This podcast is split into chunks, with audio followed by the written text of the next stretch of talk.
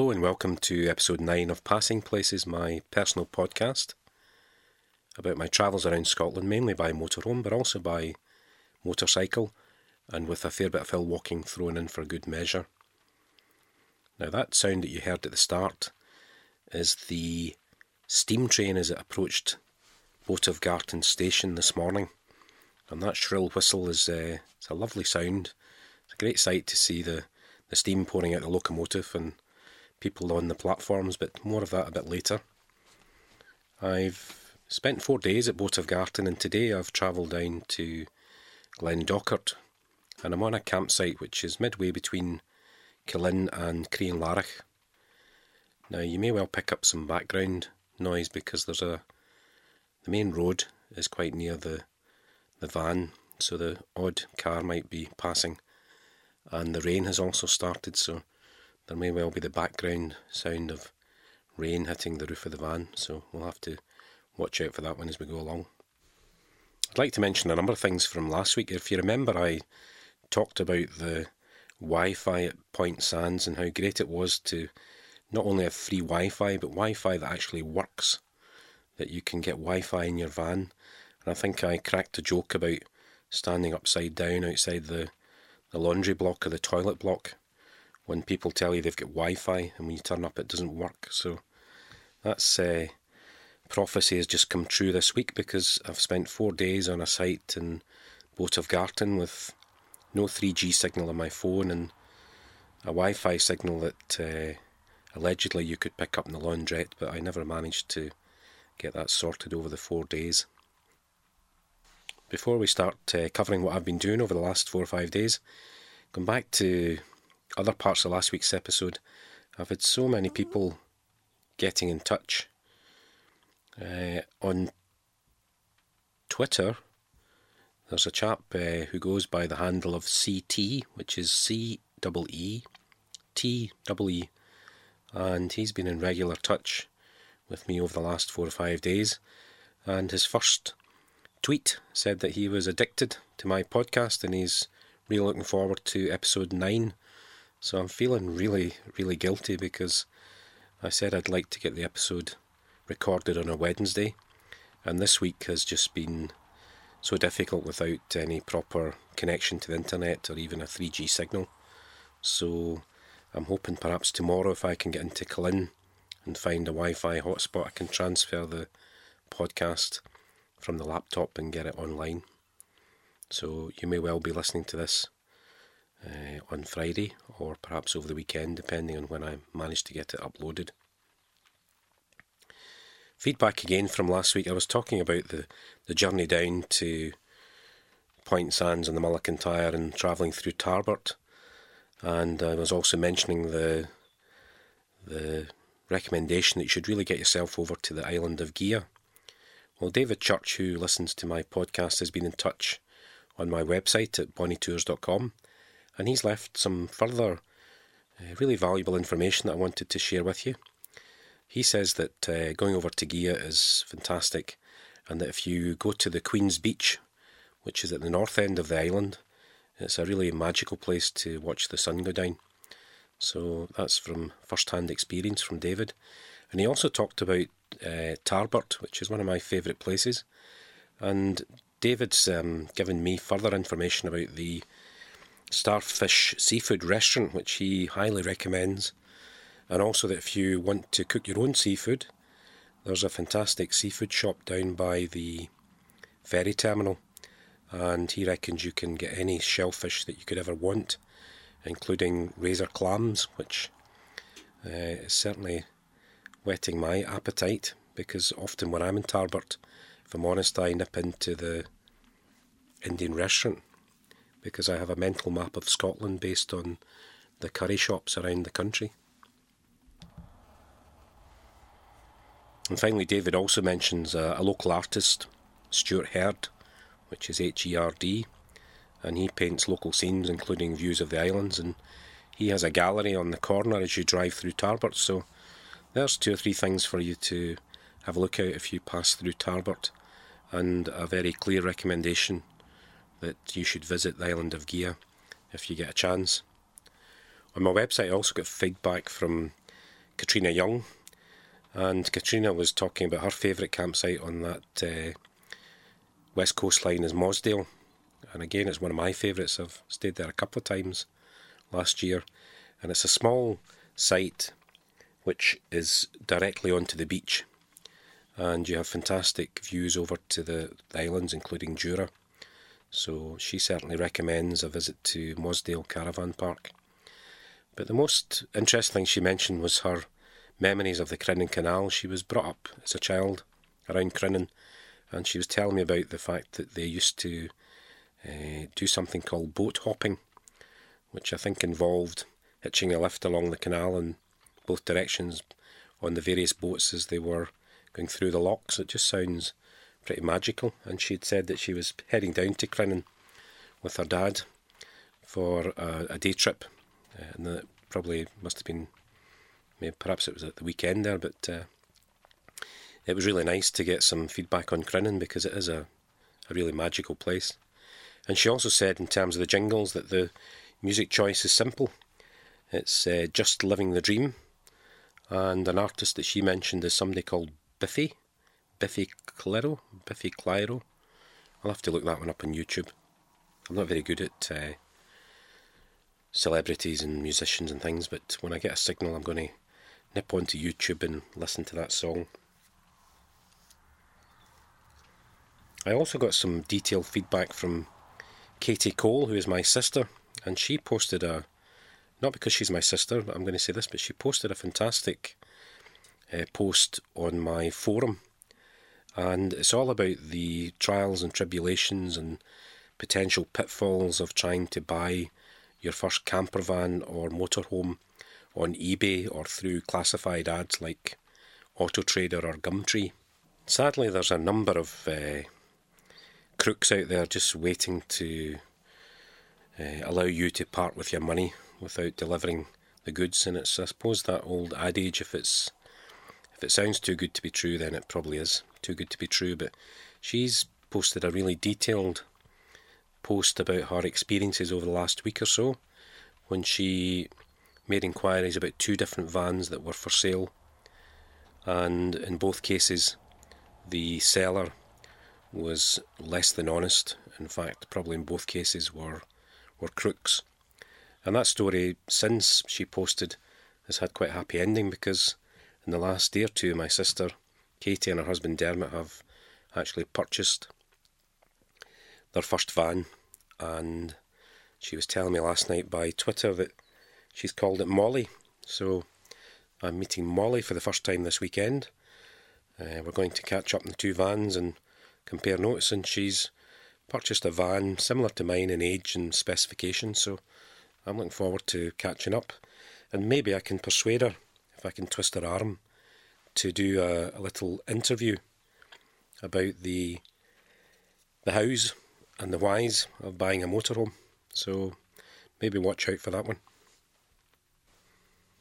I was also talking, I think, in episode uh, 7 about motorhome forums and I got uh, in contact with, uh, or they got in contact with me, a small motorhome forum site which now I've got no access to the internet. I'm trying to remember the the name freemotorhoming.uk, and it's a small forum with mainly people who are interested in well camping, self build or renovations of vans, as well as a, a sort of focus on eco low footprint living. And because it's quite a small forum, it's quite uh, amazing how quickly you start getting into discussion with people. And we're already talking about catching up at some point in the weeks ahead if some of the members are travelling north. So I got back from the Mull of Kintyre on Friday of last week, and I spent a couple of nights with a friend in the Central Belt, and headed up to Boat of Garten on Sunday.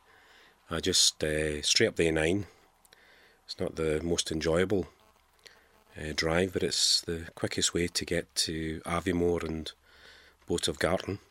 Now, Boat of Garten well, let's talk about Aviemore briefly.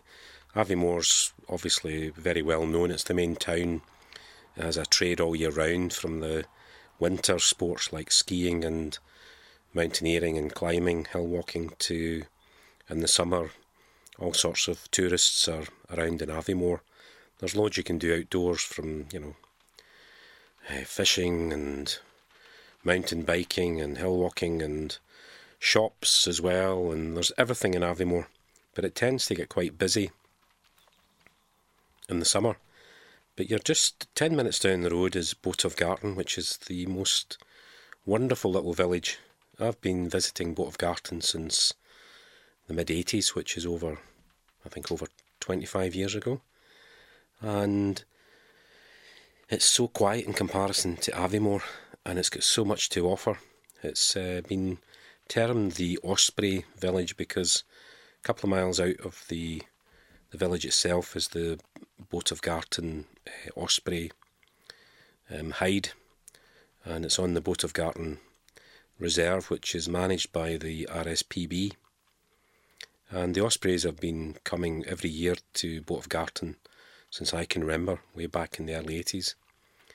And the staff on site are really, really helpful. There's regular, almost minute by minute updates on the board as to what's going on with the Ospreys.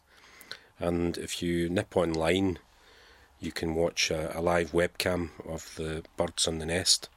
So the Ospreys usually arrive in Garten sometime uh, towards the end of March, early April. And already there's uh, uh, at least one female and a couple of males have arrived. So it's uh, I really highly recommend a visit to the the Osprey hide. I couldn't go this time because I suppose quite sensibly they don't allow dogs up to the hide.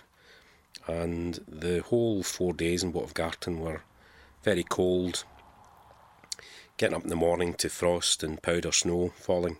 So I really didn't want to leave Skid in the van for would probably have been best part of two hours.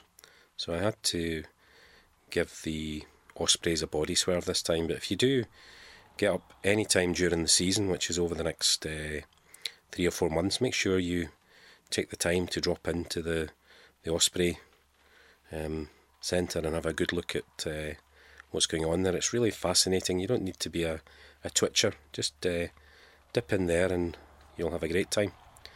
Another thing about Boat of Garten I really like is the, and you heard it, the the, the sound of the whistle and the train at the start. It's a a great place for watching the the train come in and actually getting on the train. There's the Speyside Steam Railway um, train which leaves. There's a regular timetable now, and it, it leaves from Aviemore, comes through Boat of Garten, and then it terminates at uh, Broomhill, which is another five or ten minutes up the, the track. And Broomhill is is the station they used in the if you ever watched the BBC series Monarch of the Glen, then you're actually arriving in Glenbogle. But I don't know a lot about steam trains, but even I can get excited about the Speyside um, railway service because it's a, a group of really, really keen enthusiasts who are keeping the whole project going, and it seems to be going from strength to strength. And I think the ultimate plan is to get the the track reopened right through to Grantown-on-Spey. So if you're in, um, staying in Garten, you can take the train into Aviemore, uh, do some shopping, or get involved in various things over there, and then bring come back again on the, the steam train or the Speyside Way, which is another great reason for basing yourself in Garten. You can walk the Speyside Way uh, back to Aviemore and jump on the steam train and come back that way. Just check out the times and the timetables. And the train also has various special events on. They do tea and uh, snacks, and they, I think they have even a, a service. Some trains where they, they provide meals and do all sorts of things. So, well worth checking out their website. I'll put a, a link on the show notes. So, if you're in Garten, you've got the Ospreys nearby, you've got the, the steam train, And because you're on the Speyside Way, you're you're right on the edge of the um, Abernethy National Nature Reserve, which is the largest single remaining part of ancient Caledonian pine forest in Scotland, and it's full of trails. So if you're into mountain biking, if you're a walker, even a casual walker, uh, a bird watcher, there's so much you can do in the uh, Abernethy Forest, and you can walk straight from uh, Boat of Garten, you're out into the forest. I think it's only a couple of miles. I, I walked, we walked from Boat of Garten to uh, Bridge of Nethy, which is about five miles further up uh, on the Speyside Way, and you pass the, the Osprey Centre on your way through. So you could you could take a, a wander up to the, the Osprey Centre and, and walk back, and it wouldn't be probably more than five miles round trip. The Abernethy uh, National Nature Reserve, I think, is its proper title. It's largely, as I say, Caledonian pine. Some of it is was plantation forestry in the last uh, 30, 40, 50 years. But it's home to not only the ospreys, but there are capercaillie who nest in the forest. There's red squirrel, there's pine marten, uh, Scottish wildcat. Now, not that I can guarantee that you'll see these, but it's a fantastic place if you're interested in the uh, wildlife and some of the species that are more uh, specific specific to um, Scotland and the Highlands. So I, I, can't I can't speak highly enough about Boat of Garten. I really enjoyed being there just for three or four days. Although our plan originally was to spend two or three days walking on the Speyside Way.